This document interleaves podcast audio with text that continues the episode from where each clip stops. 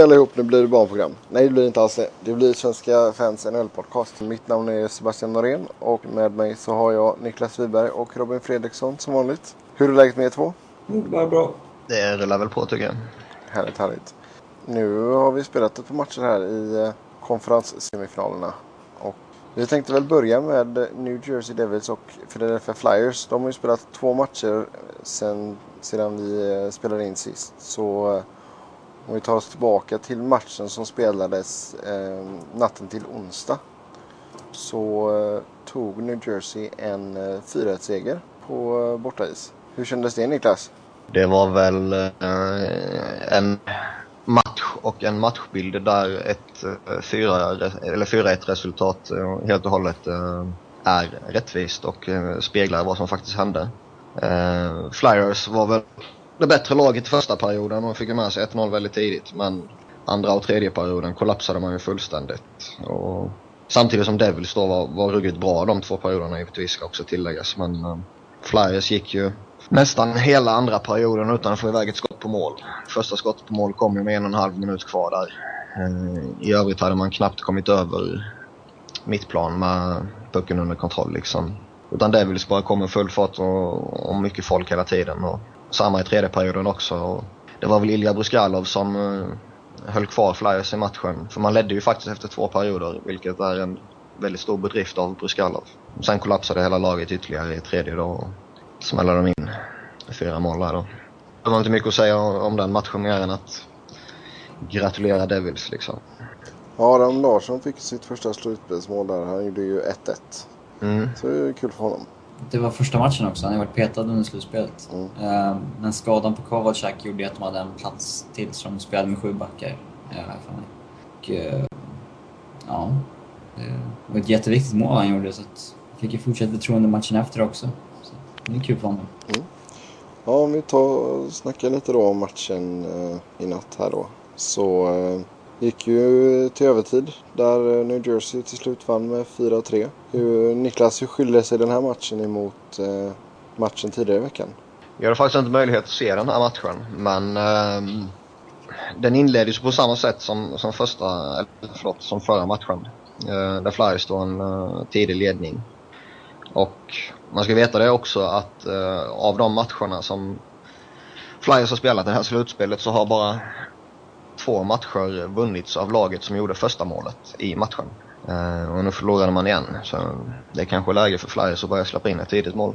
Uh, Vinna, vinna första teckningen och sen bara skicka in den i egen kasse. Ja, ja. Mm. Ehm, nej, men skämt åsido så... De gjorde 1-0 där tidigt med genom Braden Chen på ett skott som uh, Brodeur kanske ska ha faktiskt. Kanske. Jag tycker han borde ha det faktiskt. Ja.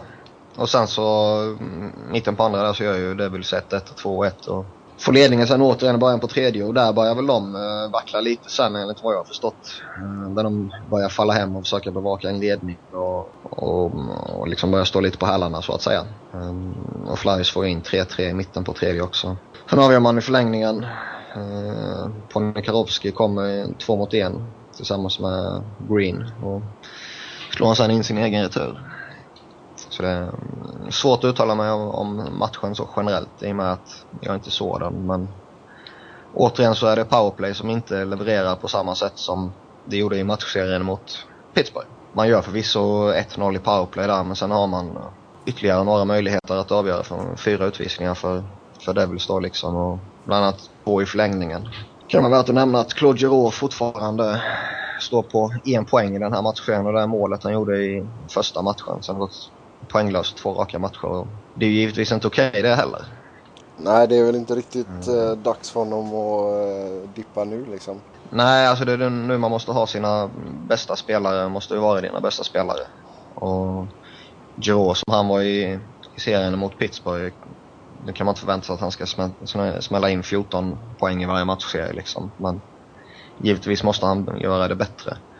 Eh, Scott Hartnell måste få igång sitt målskytte igen. Mållös i alla tre matcherna här liksom. Det finns några spelare som måste kliva fram för Flyers nu. Mm. Ja, jag ser också att eh, Lilja landade ju på minus två där med en, endast 13 minuter lite drygt istid. Det är ju inte så jättebra heller. Han tabbas väl lite på eh, deras, eh, Parisis eh, 3-2 mål. När jag tror att det är Elias som får checka fram pucken till Parisi. Eh, han, han får inte tappa pucken bakom eget mål helt enkelt. Bruscalo har ingen aning om att Devils vinner pucken bakom honom och hinner ju inte reagera innan Nej, Parisi exakt. klassen. Eh, Sen får man inte glömma det heller att det finns en anledning till att Andreas Lilja bara tjänar strax över 700 000 dollar. Ja, ja det, det är det verkligen. Alltså det är en perfekt sjundeback att ha i ett lag liksom. Eh, Men det, det, Han, han har gjort jättebra hela slutspelet. Ja, han är ju Mm. spelar klart över förväntan. Det, var, det var ju lite tråkigt i natt att uh, Erik Gustafsson stod för en riktig, alltså en, en riktigt dålig match, rent ut sagt. Eh, men det, det märktes att han var rookie för första gången. eh, av de gångerna jag har sett honom. Och det är han som gör ett lite dåligt byte där i förlängningen och lämnar Lilja ensam. Så att um, det har väl kommit två mot en. Och på andra sidan isen så har jag en väldigt kritiserad spelare under matchserien, Ilja Kovacak, som vilade förra matchen och kom tillbaka den här matchen och var helt klart eh, Devils bästa spelare och eh, ja, ligger ju bakom alla tre målen. Eller alla, ja, eh, första, andra och, och det matchavgörande målet. Mm. Eh, nu, nu vet man inte riktigt vad det är för skada han har eller eh, om Ryktas om ryggen. Okej. Mm. Men han är ju extremt viktig för Devils.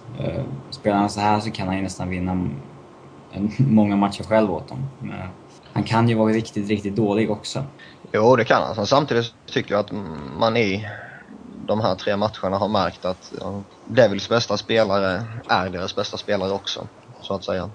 Uh, Ja, Parise är är enorm. ju väldigt uh, duktig hela tiden i princip. Uh, och producerar han också så är det ju fantastiskt för Devils liksom. Kowalczyk är som, som du sa och jag tycker Patrik Elias har varit uh, väldigt bra också även om poängen har va- varit lite sådär i hela slutspelet kanske. Men Travis Sajak har varit riktigt bra också. Mm. Eh, slutspelet. den som vacklar i det är väl Martin Brodeur kan jag tycka. Som varvar uh, enastående räddningar med väldigt svaga insläppta mål. Det är ju... Det, det är kanske en liten klyscha att eh, det hänger på målvaktsmatchen, men i den här matchen känns det som att det är, det är två målvakter som har varit darriga under slutspelet och det... Ja, det är två Mm. målvakter som kan göra i princip vad fan som helst i den här matchen. Ja, någon måste kliva fram och ta sitt lag till nästa runda. Vad tror vi då? Nu är det alltså 2-1 i matcher till eh, New Jersey. Man har även nästa match på hemmais. De har ju två hemmamatcher kvar. Ja, och det är inget snack om att Flyers måste vinna nästa match. Uh, vända hem till Philadelphia igen med 2-2 ser inte jag några problem till att man inte ska kunna, kunna slå ut Devils här. Men uh, torskar man nästa match då, då tror jag inte man tar tre raka. Om vi då tittar på den andra matchen som spelades i natt så uh, vann Los Angeles Kings med 4-2 över St. Louis. Och nu leder man med 3-0 i matcher och har återigen chansen att uh, sweepa ett lag. Man eh, lyckades ju inte mot Vancouver. Det blev 4-1 i matcher där. Men eh, Kings eh, ser bra ut. Måste jag säga. Ja, de trummar på och gör det väldigt bra. De har väl fått igång sina stjärnor också. Uh, däremot är det väl största problemet i den här matchserien är eh, Brian Elliott. Som, Ja, han var ju eh, inte bra i natt heller. Nej, och nu visar han upp sig från sin eh, gamla vanliga sida. Eh, nu är han den målvakten som Blues värvade i somras. Eh, han släpper några väldigt enkla mål. Uh, han har gjort det tidigare i den här matchserien. Han gör det framförallt i natt kan jag tycka.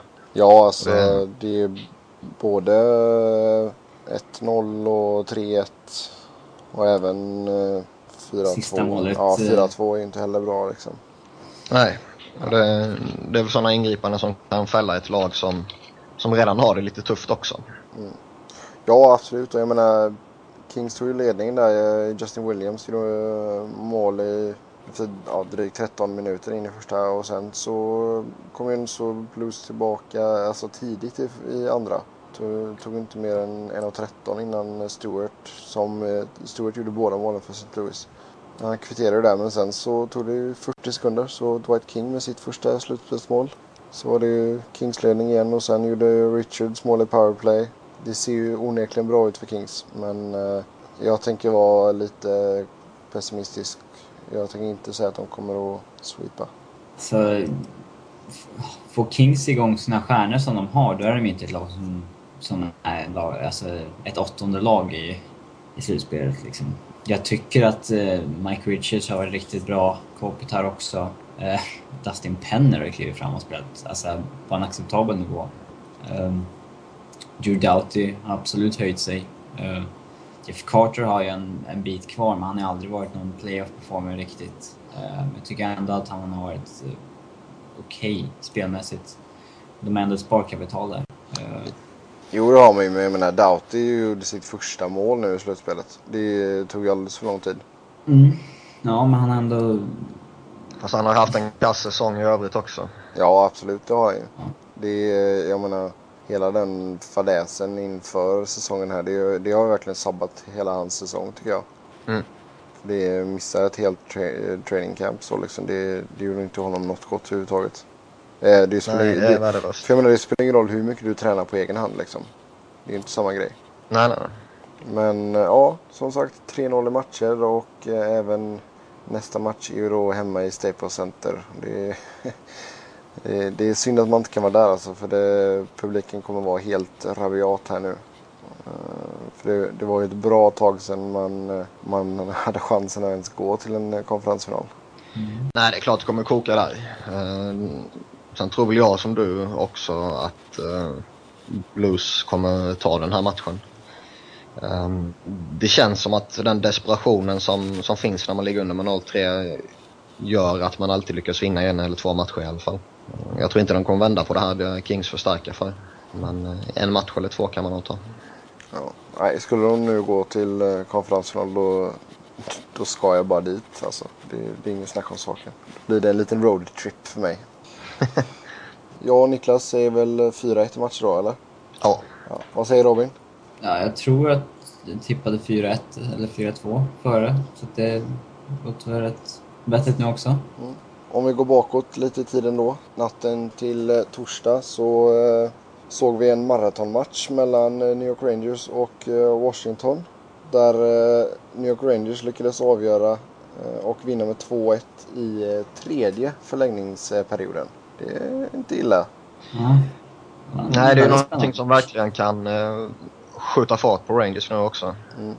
Alltså en sån moralboost som det innebär i de positiva aspekterna för Rangers kan ju göra att man på ren eh, glädje och flyt och energi bara cruisar förbi Washington. Och på motsvarande sätt kan du knäcka Capitals också. Ja, absolut. Och det var ju oerhört viktigt för Rangers också att Marian Gabrick eh, lyckades få in pucken i nät igen också. Mm. Um, han har gått mållös från åtta raka matcher nu och har fått rätt mycket kritik ju. Ja, han gjorde väl mål i första matchen i slutspelet och sen har det varit ja. noll i målprotokollet sen dess. Ja, ja. Och det, det var oerhört viktigt för Rangers att få igång honom. Um, sen kan jag tycka att målet han gör kanske är lite för enkelt. Uh, går ju mellan benskydden på Braden Holtby och det är väl inte riktigt okej. Okay. Samtidigt är det uh, kanske inte riktigt schysst att, att gnälla på någon efter sex perioder. Framförallt inte målvakten. Nej, och jag menar han gör ändå så... De är ju trötta liksom. Ehm, ja. Och har ju ett insläpp på nästan sex perioder. Det, ja. Han gör du måste ju... slinka in någon slumppuck, någon slumppuck någon gång liksom. 40, 47 ja, ja, och i sådana här långa förlängningsmatcher så är det ju oftast ett misstag från någon som avgör. Mm. Nu blir det Holtby som står för misstaget kan jag tycka. Mm. Men, men som sagt, det är tufft, och, tufft att hänga ut honom. Ja, och jag menar bortsett från det. Jag tycker både Lundqvist och Holtby gjorde ju riktigt bra insatser i den här matchen. För det, det, det fanns ju en hel, det kunde ju stått mycket, mycket mer än 2-1 liksom. Oh, ja. Så det, jag menar, Lundqvist hade ju en sån monstergrej där i, jag tror det var i andra perioden när eh, Washington kommer tre mot en liksom. Det är en sån kalasräddning verkligen. Nej, viktigt för Rangers som sagt och, och eh, nu leder man med 2-1 i matcher. Det är ju intressant också. Man spelar ja, nästan sex perioder och så har man en snubbe som Stu Bickel som spelar 3 minuter och 24 sekunder. Förtroende. Då har man verkligen förtroende och det känns helt jävla meningslöst att ha med honom i, i truppen överhuvudtaget. Mm, måste kännas Visst, en... han, han kan gå en fight här och där liksom. Det, det är väl därför han, han är med, kan jag tänka mig. Eller om det skulle hända något med någon annan försvarare givetvis. Mm. Men um, med tanke på att han inte fyller någon funktion när han är på isen och det har man märkt hela säsongen kan jag tycka. Så känns det helt meningslöst att ha med honom då är det bättre att plocka med någon som man faktiskt vågar spela. Ja, alltså det är ju ett riktigt slag i ansiktet. Ja, ja. Det är det Ja, verkligen. så Jag menar, det var du, har, inte direkt... Alltså, du har ju andra gubbar som ligger på... Eh, McDonough spelar ju nästan en ja, timme. eh, ja, exakt. Helt sjukt. Ja. Men sånt som Anton Strålman till exempel, han gjorde ju bort sig flera gånger i matchen. Han gjorde ju värsta rookie-misstagen så att eh, både Tortorella och deras backcoach skrek på honom där i båset flera gånger. Ja. Ehm, då har man inte stort förtroende till Stu Bickle. Men eh, det var en riktigt häftig match ändå. Både Dan Girardi och Brian Boyle och eh, Mike Knubel hade ju stora sår i ansiktet de spelade med och blod över tröjorna. Och Brian Boyle, Boyle täckte ett skott med ansiktet. Och, ja, det, Slutspel. sen räddade han visserligen ett mål från sitt eget lag när han råkade... Ja, Holtby låg ju på isen. Skulle Mike Rupp lägga in den i... Lyfta in den över honom, då åkte ju Brian Boyle förbi. Eller han, han fick den på låret helt enkelt när han skulle gått in. Ja. Ja, det är, men det är ju det är som sagt det är, det är sådana här matcher. Man, det är därför man älskar slutspelet liksom. Ja. Det är, det är ho- hockey at its finest. Så är det Sen, Undrar hur eh, en sån som eh, McDonough mår efter en sån här match. Alltså 53 minuter och 17 sekunder, det är liksom inte... han kör nog ispåsar på låren alltså. Ja. Det är rätt svårt att... eh, Det är rätt komiskt att tänka på att han var en av bitarna Montreal gav upp för att få Scott Gomez. Lyckat. Ja, han har verkligen blommat ut i Rangers och är väl vad jag kan tycka deras eh, främsta försvarare i dagsläget. Eh, Dan Girardi gör det givetvis väldigt bra denna säsongen och Mark Stahl har väl inte nått riktigt den nivån han var innan eh, alla sina Nej, problem. den där hjärnskakningen... Men det, det kan vara att han behöver en väldigt lång period för att komma tillbaka hem. bara. Det, det får ju tiden utvisa. Men McDonough är, eh, han är riktigt bra nu och eh, det krävs ju att man har i alla fall tre stycken försvarare som man verkligen kan luta sig mot när man har en sån som Stu Bickel som man liksom väljer att eh, ja, inte spela helt enkelt. Del Soto är ju, han är fortfarande lite ojämn. Eh, har framförallt väl- på egen sida rödlinjen så att säga. Ja, han har väl bounceat tillbaka hyfsat efter sin sophomore slump, men eh, han är fortfarande ingen de lutar sig mot när det blåser direkt. Då är ju McDonough Mm. och Girardi och på andra går före. Ovechkin fick ju lite minuter i alla fall i den här matchen. Eh, 30, Mhm. 30, lite över 35 minuter. Ja, nästan lika mycket han brukar ha i en vanlig match. Under Bruce Boudreau. Ja, fem, vad hade han? Fem skott. Han hade ju en klockren i stolpen där också. Ja, de trodde att det var mål. Ja visst, de blåste ju i eh, eh, måltutan och allting ju. Sen, sen vet jag inte. Jag gillar inte Ovechkins eh, slutspelsskägg alltså. Nej, det ser Det, konstigt är- ut. det är alldeles, alldeles för ansatt och fint. Alltså det ser inte bra ut men det är ändå så liksom. Han har inte försökt att fixa till det.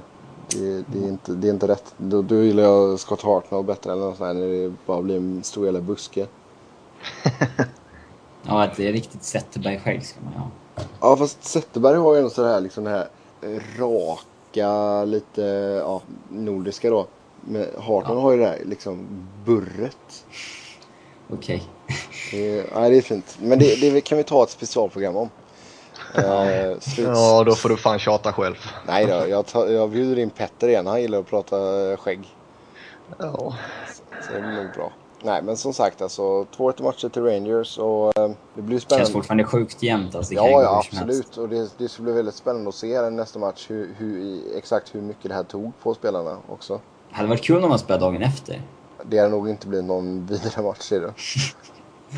Nej, men nu hade de ju två dagar vila. Det hade ju kunnat vara så att det var mycket mindre. Ja. Sedan så, eh, om vi går vidare då till våran, eh, till våran sista match. Så eh, Nashville kom tillbaka här och vann med 2-0 hemma mot Phoenix. Phoenix ledde med 2-1 i matcher. Eh, otroligt viktig seger för Nashville måste man väl säga ändå. Ja, det var det verkligen. 0-3 hämtar man ju inte upp ju. Nej. Och eh, inför den här matchen då så eh, blev ju Alexander Radulov och Andrei Kostitsyn eh, avstängda av Nashville. För att de hade brutit mot någon eh, regel, eller någon lagregel. Och de hade, det, det är ju snack om att de hade varit ute och festat eller någonting.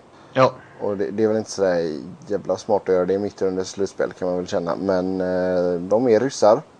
Man får gilla att prata hur mycket man vill och man får gilla vad fan som helst. Men under slutspelet så måste man fatta vad det är du ska prioritera. Jag ser väl personligen ingenting om att man glider ut under grundserien och, och gör vad man gör. Eh, De är ju trots allt unga liksom. Mm. Men man har liksom hela åren på sig och, och hitta på sånt där. Då kanske man får prioritera undan de sakerna under ett slutspel.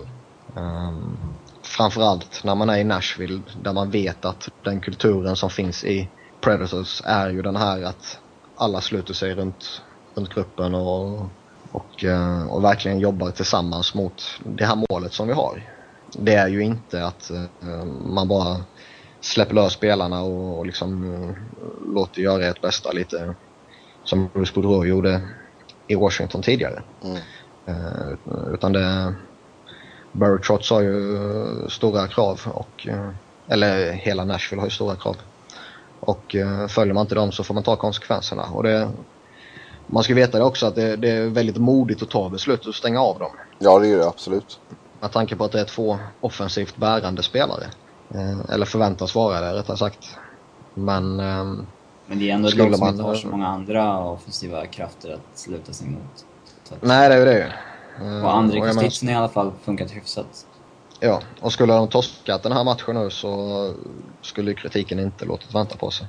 Nej, absolut inte. Nej, man, nu är ju snacket lite som att man gjorde rätt av att stänga av dem. Eh, skulle man torskat skulle det nog pratats en hel del om att uh, man gjorde fel. kan de vara så korkade att ni stänger av dem mitt under slutspelet Ja, liksom, exakt. när de är så bra som de är. Men nu väl, eh, ska, man fort, ska man låta dem fort, sitt, eh, fortsätta sitta? Har man, har man råd till det? Ja, man lyckas ju vinna förra matchen. Och jag menar med tanke på hur starka man är defensivt och de inte är några spelare som på något sätt eh, bär upp deras defensiv. Så tycker jag att eh, möjligheterna för att eh, låta dem fortsätta sitta i pressläktaren och kunna vinna är rätt stora. Då, då krävs det ju som sagt att ytterligare spelare kliver fram istället. Eh, typ Martin Erat, typ Mike Fisher, typ eh, Legwand, Hörnqvist. Alltså de här spelarna måste kliva fram och, och bära laget då när det inte finns så. Alltså de har ju inte ett jättestort djup och inte jättestor spets heller och när man då plockar bort två stycken av de här spelarna så ja, då blir det givetvis ännu tunnare än vad den är ju. Ja, om vi då snackar om själva matchen så eh, gjorde man ju båda målen i första perioden inom loppet av en ja, dryg minut. Först så eh, var det ju David Legwand som satte pucken i mer eller mindre öppet mål efter att eh, Max Smith varit ute och snurrat med klubban och sådär som man verkligen inte uppskattar ibland. Men eh, Alltså båda målen kom ju till efter jäkligt bra forechecking måste man ju säga ändå. För eh, man pressar jäkligt högt, jäkligt liksom, vad ska man säga, Motiv- motiverat eller liksom målmed- målmedvetet ska man eh, är väl rätt ord att säga. Eh, Man tvingar eh, Smith att slå en ganska dålig puck eh, bakåt så att säga. Eh, ut mot runden och där fanns eh, Gabriel Bork som bara kunde raka in pucken till Legwand. Och sen eh, vid andra målet så eh, så forecheckas ju Oliver Ekman Larsson så han tappar pucken och så gör Mike Fisher sitt första slutspelsmål i år. Och eh, jag menar sen efter det så, jag menar Pekka Reine var ju helt fenomenal. Han han gjorde ju en riktig idioträddning när han ligger ner och fläker upp högra benskyddet när eh, Verbata bara ska skicka upp den i nättaket. Jag, jag tycker, eh, det är ju den Pekka Reine som man har, har, som vi har sett vid flertalet eh, tillfällen under under grundserien. Och jag menar 32 räddningar och hur stabil som helst. Ja, men det är klart att Pegarina måste ju bära Nashville. Utan en rinne i en formtopp så har Nashville inga som helst möjligheter att gå långt i slutspelet. Eh, och då menar jag gå långt som att går hela vägen kanske. Mm. Det funkade som sagt att stänga av de här två spelarna. Och det, sen får man ju se då ifall de får sitta nu. Vi har ju, eh, ja, beroende på när, när, när, ni, när ni lyssnar på detta så kanske matchen är spelad. För de spelar alltså eh, nu natten till lördag. Så jag vet inte. Det, det, det är en väldigt intressant match. Och som sagt Nashville har ju varit starka hemma hela säsongen. Så det, det skulle inte förvåna mig ifall det står 2-2 i matchen när det går tillbaka till Phoenix. Nej, verkligen inte. Eh, Det är intressant också att eh, Nashville själva, i alla fall utåt, eh, inte verkar vara helt övertygad om hur man ska agera i det här fallet. Sen kan det som sagt bara vara ett spel och, och man kanske redan har informerat de två att nej, ni kommer spela eller nej, ni kommer sitta på läktaren. Mm. Men att man vill liksom dra ut på det i, så man slipper en massa diskussioner och grejer ja, inför matchen. Framförallt om det är så att de petas. Ja. Uh, skulle de vara helt övertygade om att släppa in dem i, i, i laget igen, då är det nog bara att släppa nyheten. Men nu kanske spekulationerna är bättre än de rubrikerna som skulle bli om de är fortsatt peta. Ja, och sen det är ju säkert bra att sätta det. är ju lite mind games också. Liksom. Jag menar, jag tror Phoenix skulle nog lägga upp sin defensiva gameplan på ett lite annat sätt ifall de här två var med också. Liksom. Ja, det kan bli lite andra matchups och grejer åtminstone. Mm. Så det, nej, det blir intressant att se faktiskt. Hur tror vi att den här serien kommer att sluta då? Om, Nash, vi, om vi säger att Nashville vinner nu i, i natt. om Nashville på... vinner i natt så tror jag de vänder på den. Mm. Ja, det tror jag också. Ser man på deras lag så är de helt enkelt... De borde ta det, tycker jag. Men om Phoenix vinner så är det de som kommer gå vidare? Ja, vinner Phoenix upp till 3-1 så ser jag inte hur Phoenix kommer förlora tre raka. Nej, alltså vi ska, jag tycker förutom det, det misstaget som Mark Smith gör där vid, eh, vid 1-0 målet så var han spelade ju han spelade också en bra match. Det var bara det att Pekka var, ja, Pekka i hög form helt enkelt. Mm. Så, Men Pekka är ju ofta sådär att antingen spikar han helt eller så är han rätt, eh, rätt halvdålig känns det som. Uh, han hade ju några matcher i grundserien där han stort sett kastade in puckarna i mål. Mm. Men så kan det också vara den här målvakten som ja, nästan ensam vinner en matchserie som han gjorde mot Detroit. Ja, det, jag håller med dig om det. Han har ju sån sjukt hög högsta nivå så eh, då är det ju bara ja, det är ju hockeygodis liksom. Men sen som sagt, sen, sen så kan han göra såna här riktigt eh, platta matcher ibland också. Så eh, nej, men jag menar fortsätter han så här så då ser det ju bra ut för Nashville. Det är ju ingen snack om saken. Ja, oftast är han ju väldigt bra. Så att... Ja, Ska vi eh, gå vidare till lite nyheter då? Vi kan ju börja med att eh, Montreal Canadiens har eh, anställt en ny general manager. Niklas, du kan bara dra lite snabba fakta om den här mannen. Ja, det rör sig om Mark Bergevin med viss reservation för uttalandet. Men det är ju en tidigare spelare. Han var back under, eller från mitten på 80-talet fram till 2004 Uh, gjort strax under uh, 1200 matcher. Spelade för Chicago, Islanders, Whalers på den tiden, Tampa Bay, Detroit, St. Louis, Pittsburgh och Vancouver. Han har med en del bandord. Uh, han var lite av en flyttfågel men verkar ha varit en väldigt uppskattad lagkamrat trots att man fick flytta väldigt mycket på sig. Med en skön humor och, och bra humör och sådär. Han slutade spela 2004 och eh, plockades in direkt i Chicagos eh, ledning så att säga. Han först var scout för dem och senare blev assisterande coach och eh, 2009 så blev han utsedd till Director of Player Personnel. Och eh, i den positionen så var han med och vinna Stanley Cup med Chicago 2010 då. Sen förra sommaren blev han eh, utsedd till assisterande GM för Blackhawks när han ersatte, eller ersatte Kevin Shovel Day Off med reservation för att uttala det här också. Ja, det var nästan som mer reservation på det, det uttalet va? ja, men det är i alla fall eh, han som är GM i Winnipeg nu för tiden. Eh, jag förstår inte vad de ska ha så svåra namn för där borta. Nej, kan läsa det. Men, och nu då eh, häromdagen här så blev han utsedd till GM och Executive Vice President också för Montreal. Och det verkar som att det var han som var Montreals första spår. Uh, han ansökte inte själv om jobbet verkar det som utan det var Montreal som var på honom. Vi kan ju nämna också, det sägs att eh, det var Pierre Maguire som var andra alternativet. Uh, och om det stämmer så tycker jag synd om Montreal. Uh, alltså den här stollen som står mellan båsen i NBCs sändningar. Okej, okay. lite mysko. Ja, det låter lite mysko men det, det, är väl, det är väl lite oklart om det är sanning också. Men eh, vad som är intressant nu också eh, är ju att redan innan Bergevin har lyckats eh, sätta någon som helst prägel på Canadiens och och sannolikt så har hunnit börja jobba med Canadiens på något sätt överhuvudtaget så börjar redan sippra ut rykten om att eh, Canadiens har för avsikt att köpa ut Scott Gomes eh, den här sommaren. Och han har ju två år kvar på sitt galna kontrakt med en cap hit på eh, strax över 7,3 miljoner. Men över de här två åren så är det bara 10 miljoner kvar i lön att betala ut. Så det börjar spekuleras lite här nu om eh, Canadiens, om de köper ut honom, varför man köper ut honom och inte bara liksom hiva ner honom i AHL om man nu har för, för avsikt att uh, göra sig av med honom. Uh, för det skulle bli en rätt saftig capita om man köper ut honom givetvis. Mm. Och um, det skulle bli över en längre period också.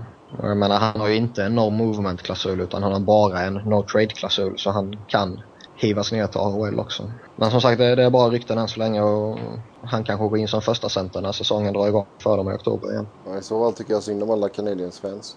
jag också. Mm. Nej men vadå, det är som du säger, skicka ner den i AHL då. Ja, som samma sak som hände med Wade Redden. Mm. Sen kanske man vill vara, alltså det, många GMs resonerar ju på det sättet att när man har vi en snubbe som har en lång och karriär och uträttat mycket då, då kan vi inte behandla honom på det sättet. Rätt eller fel men så fungerar det på vissa håll och eh, det ska bli intressant att se hur Bergevin eh, resonerar i det här fallet. För det är ju inget snack om saken att Gomes inte är i närheten av att vara värd sina pengar. Nej, det är väl eh, en av dem som tjänar alldeles för bra till sett vad han har uträttat där liksom. Ja. Alltså visst, jag kan väl köpa det resonemanget eh, till en viss del ifall det skulle vara en spelare som varit i klubben i hela sin karriär och sådana grejer. Ja. Men, eh, äh, dumpa ner honom bara. Ja, jag tycker det är det enda rätta och jag, känslan är väl inte heller att Gomes är någon spelare som man inte vill skicka ner för att man riskerar att han kommer sprida en massa dålig stämning och och grejer bland alla talangerna i AHL. Um, ehm, vilket typ snacket var med Sean Avery när, när han hivades ner av Rangers. Mm. Um, och det känns väl inte som att Gomes är den som, som kommer uh, vara en riktig idiot där nere så att säga. Nej, vadå? Han skrattar väl fortfarande hela vägen till banken. han börjar göra det i alla fall. Ja, så uh, det ska väl nog inte vara några större problem tror jag inte. Sen, jag vet inte. Sen kan man ju alltid försöka liksom få att någon plockar någon på waivers också liksom. Ja, men det gäller ju inte hända. Alltså även om det inte är så mycket lön kvar så är ju fortfarande capiten helt ja. extrem. Robin, man vet aldrig vad de gör i Toronto. Ja, eller ja. Men det skulle i så fall vara ett lag som eh, är i ett väldigt stort behov att uh, komma över lönegolvet. Typ som Florida i fjol och Ja, det finns lite sådana och, och som, jag menar Gomes är ju, han gör ju inte bort sig i NHL på det sättet. Uh, så har du uh, kanske lite taskig ekonomi och du verkligen behöver hiva ut stora pengar för att komma över golvet. Då är ju Gomes kontrakt. Uh, även om du betalar ut 10 miljoner över två år så får du en väldigt, väldigt, väldigt saftig cap hit, vilket kanske kan vara värt det.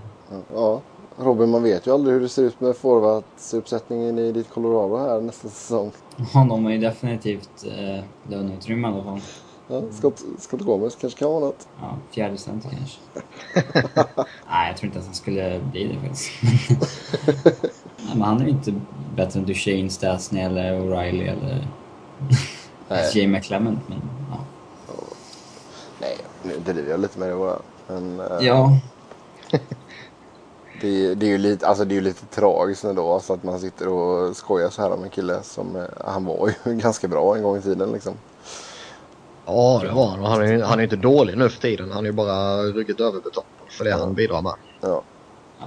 Sen så tynger ju hans, eh, det konstanta snacket om överbetalande tynger ner honom ännu mer hela tiden. Mm. Det bör ju vara så i alla fall.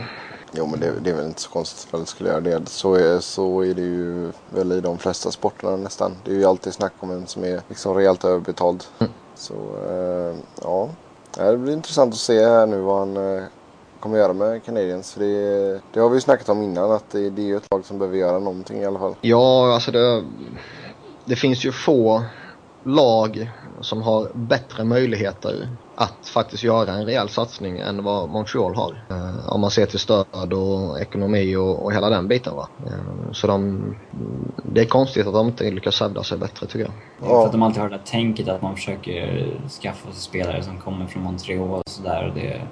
Som i draften, då ska de ju ofta kika in sig på det istället för att kolla efter de som är best player available. Det, det har väl inte jag några större problem med så sett med tanke på att det är hela deras Eh, image och, och liksom det präglar hela organisationen och har gjort det genom alla tider. Så det ser inte jag som några större problem. Det problemet jag ser är väl att man kanske inte eh, lyckas få ihop ett lagbygge av eh, fransk-kanadensare och övriga. Eh, vilket man har gjort tidigare år givetvis när man var som allra, allra bäst. Eh, och med tanke på vilka möjligheter som faktiskt finns i Montreal så, så är det väldigt, väldigt underligt. Ja, sedan så eh, fick vi också höra att eh, NHLPA kommer över, eller har överklagat eh, Torres avstängning. Eh, de vill väl ha ett kortare straff. Och, Det känns som att de vill ha kortare ja. mm. Känns som det. Det är i alla fall vad de har skrivit i sin överklagan, att de vill ha ett kortare straff. Nej, men ja. Gary Batman ska ju som sagt kolla på detta då. Det är, som det ser ut just nu så har de inte satt något datum för när detta ska ske men eh, det skulle väl nästan förvåna mig ifall de skulle korta ner det med några matcher va? Ja, alltså kortar de ner det nu, då kan de ju lika gärna sparka Brendan Shanahan för då fyller inte han någon funktion överhuvudtaget. Um, med tanke på att de har gett honom möjligheten att styra helt och hållet. Och uh, visst, eh, 25 matcher för Torres, det, man kan föra väldigt starka argument för att det var i lite överkant. Uh, man kan också föra starka ju- argument för att det var spot on. Han fick ju säkert en 10 matcher extra bara för att, ett statement liksom. Eh, Ja. Uh, och sen är ju det här problemet då med att eh, man överklagar till Bettman då. Ehm, Ja det är lite konstigt faktiskt. ja, just liksom att då, då ska han sitta och köra över uh, snubben som han anställt på den här positionen och uh, egentligen säga att uh, nej men du kan ju inte göra ditt jobb, så här ska det vara egentligen. Ehm, jag, jag kan tycka att eh, man kanske bör hitta nå, någon annan eller något annat um, nämnd eller något som man kan överklaga avstängningar till. Men alltså grejen är ju så här också att han stängdes ju av så pass länge också för att det var för att Phoenix ändå så hade teoretiskt sett ganska många matcher kvar i slutspelet. Mm. Så jag menar skulle, om då de, de har ju inte satt något datum för detta än. Ska de, ska de då vänta och se hur långt Phoenix går då? Och bara nej, de, tyvärr de, de rök här nu i, i denna rundan då. Är, är, ska, man liksom, ska man korta ner det då så han inte blir avstängd lika många matcher i inledningen av nästa säsong? Mm. Sen är det lite intressant också konspirationsteorier som cirkulerar lite på nätet i och med att NHL äger ju Phoenix. Eh, och, och liksom ska man då överklaga en avstängning av en Phoenix-spelare till dem som faktiskt äger Phoenix. Ehm, jag säger inte att uh, Gary Bettman kommer sitta och tänka på att Nej, men nu måste jag ju minska Torres här så att mitt lag eller mitt, mitt, men så att laget som vi styr eh, ska lyckas hävda sig. Ja men då slipper jag, ja, men det är klart där kan, Ja. man ju, där kan man ju lägga ett argument för att han inte kommer att korta ner det. För jag menar, han, Ja, han blir, Torres blir tvungen att ge upp lön för de matcherna han missar också.